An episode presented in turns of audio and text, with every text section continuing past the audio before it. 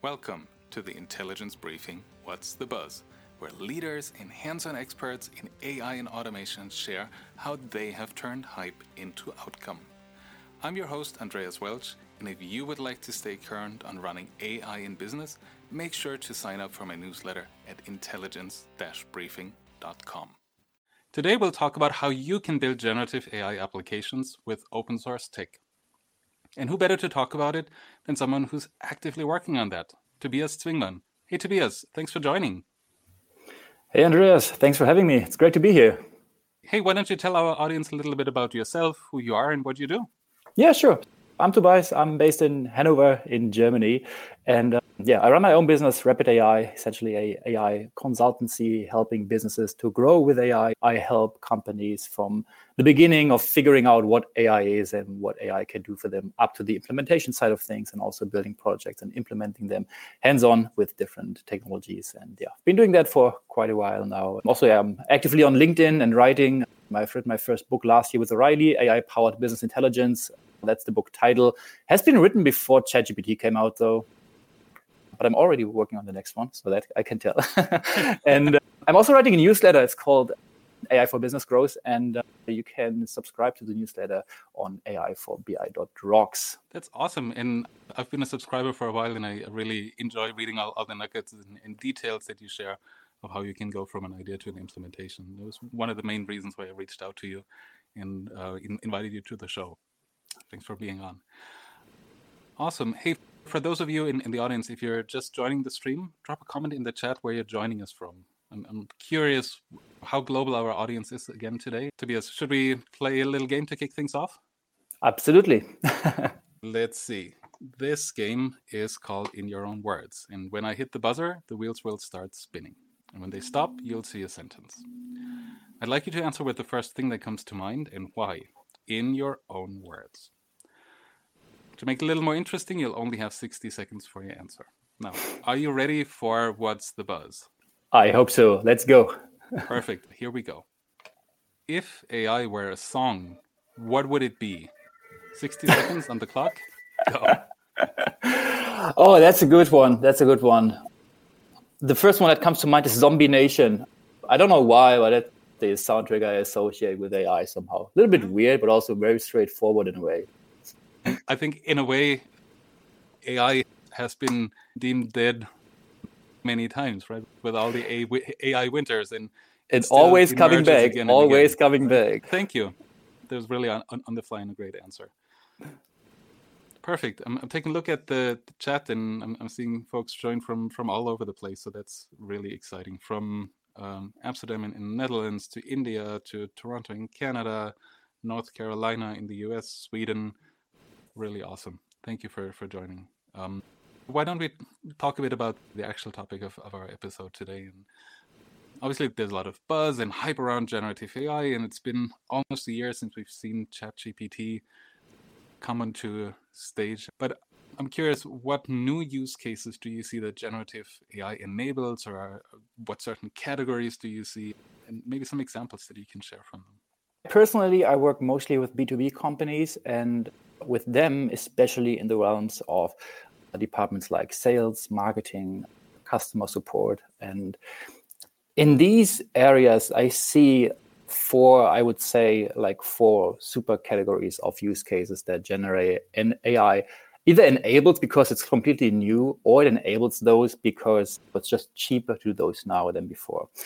And the first super category, or what I call it, is summarization and extension given you have a large text, could be a large sales document or could be a large information from your company. It's very easy to summarize that down and just extract some certain key points or highlight. Um, and on the other hand side, it's also very uh, easily possible to extract things or to expand things. And that's as easy as starting with a very broad or high level marketing idea and then expanding that into an outline and then expanding that outline into actual content and then going from a very tiny piece of information to a very long thing. And again this could be anything. It could be a sales transcript it could be a marketing strategy it could be anything that we associate normally with knowledge work. So that's the first big category that i see. Uh, the second one is search and knowledge retrieval. And this is especially important in customer chatbots or customer support chatbots where i do some projects in. So where you have all that knowledge available of how to deal with certain support issues, acquire requests that customers bring in, and you just have to match that piece of information with the question that the uh, customer is asking in the chatbot, for example. So that's the second big use case.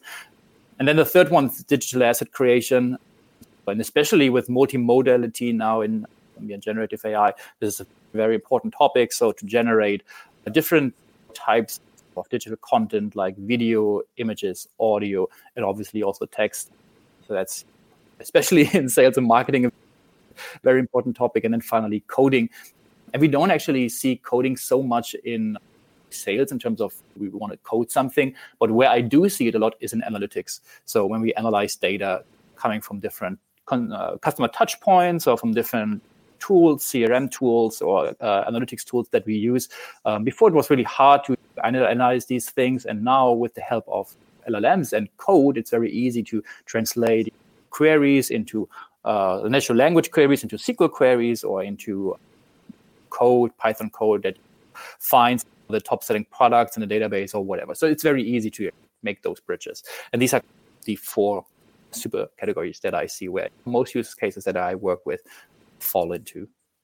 That's awesome. Thanks for sharing. I think it, it helps thinking along those lines and just seeing what is possible using that new technology. Right? And, and to your point, not everything is brand new in, in many things or in many ways it also helps us do things better than we've been able to do them before and, and. To, to give you one concrete example of that, we're currently working on a chatbot project, which actually has already existed in that company for the past couple of years. But the new thing with generative AI now is that it's much cheaper to run that chatbot. So before that chatbot essentially consisted of some kind of AI, but also a very like handcrafted rule system in the back end of when to pull what kind of information.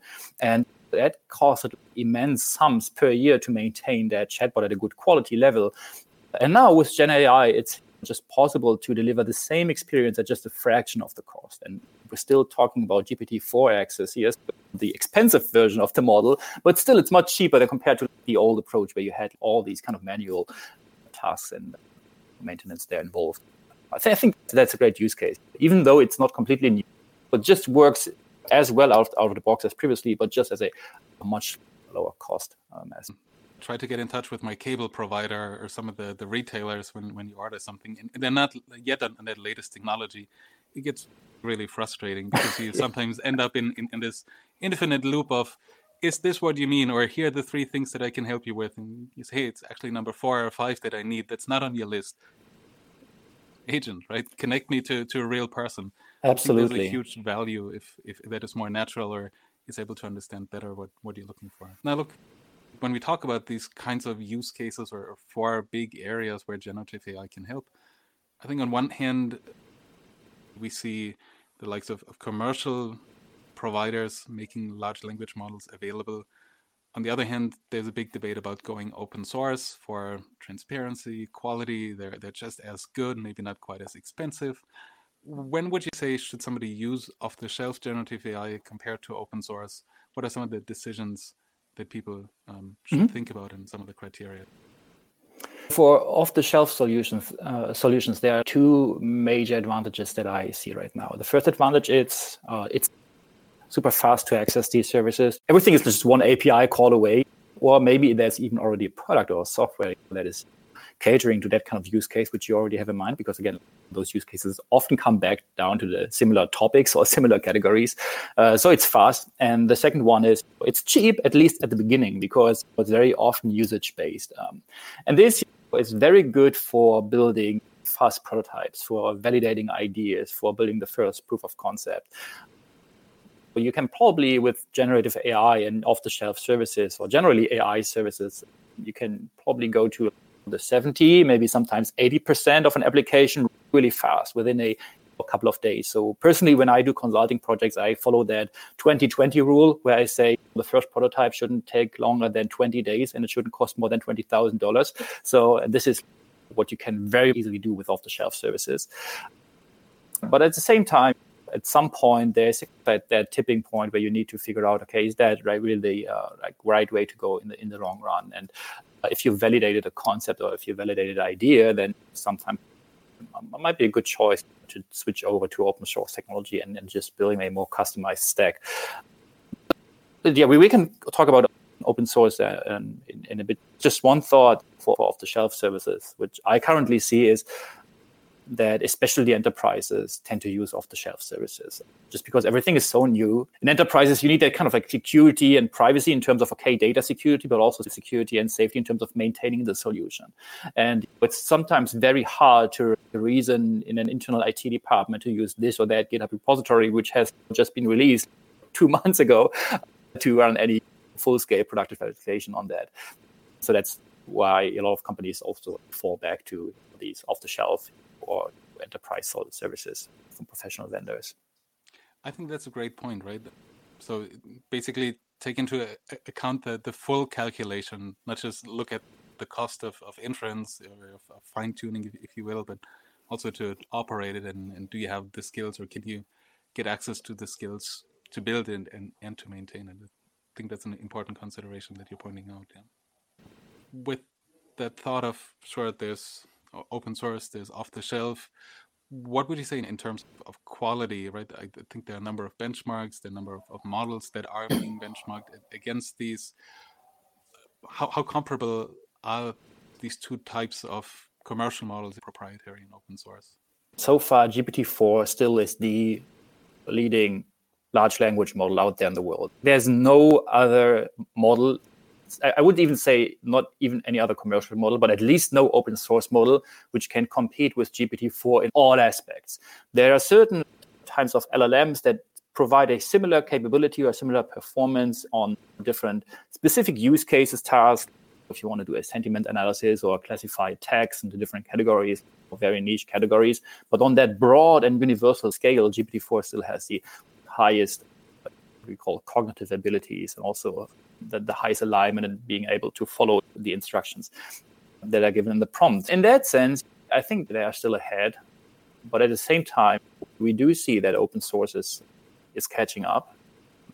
They are also moving at an like incredible pace. We will see how far it goes.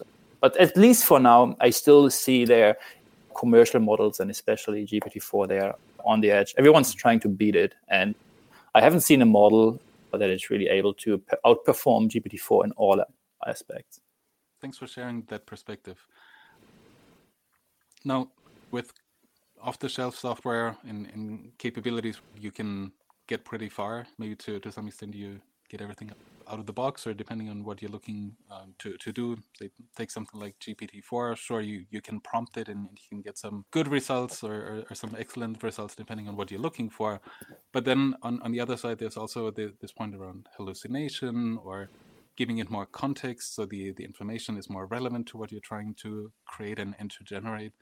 What co- uh, what components do you see are, are, needed to set up and train and overall use open source LLMs then on the other hand when we consume an LLM as an API or as an endpoint, there's much more going on than just the raw inference. There are lots of nuts and buttons around that help to make the model safe, to align that model, also to make sure that we have threading limits that we are able to scale the model up and down depending on the usage. So there are lots of like infrastructural components to it, but also at the same time that takes away some flexibility from us if we want, want to build something with that. And especially in terms of GPT-4, that directly translates into cost. So GPT-4 is fine if you use those augmented use cases where you don't have that many requests to the model going there.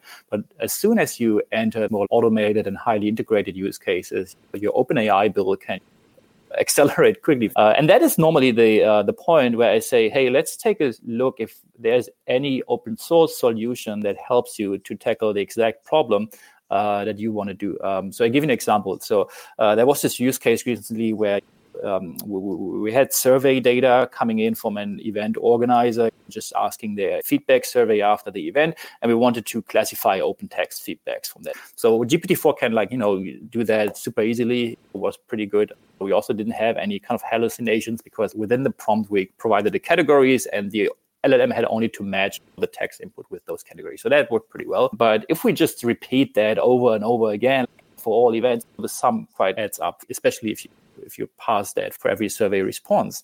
Sometimes it might be even better to uh, use a open source model like Llama 2 and trying to fine tune it on that particular task of saying, okay, here we want to do that classification task on the text. And now we already have that kind of training data available because that's what we did with GPT-4 right now.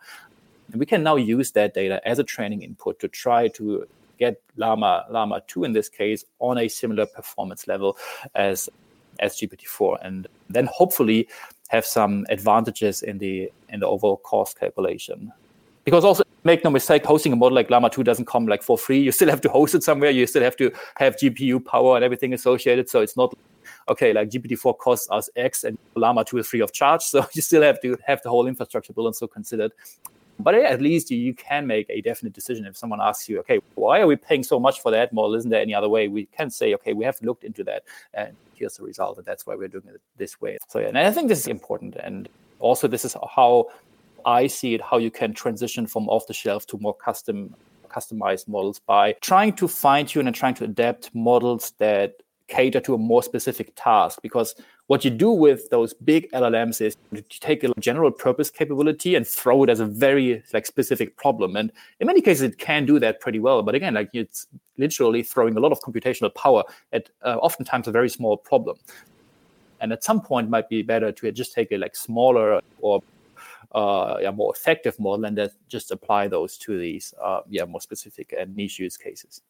Great point about the cost again it doesn't come for free. It might be cheaper, but maybe there are also other components to, to take into account. And just taking a look at the, the chat, and I, I see Michael basically confirms what you're saying. He, open source software generative AI provides a viable alternative based on the costs and the uh, political acceptance. I, I see a question from Willy here. Willy is asking, how do you assess the relevance of European models such as Aleph Alpha Luminous for companies affected by the GDPR, especially considering that Azure services are now running on European servers?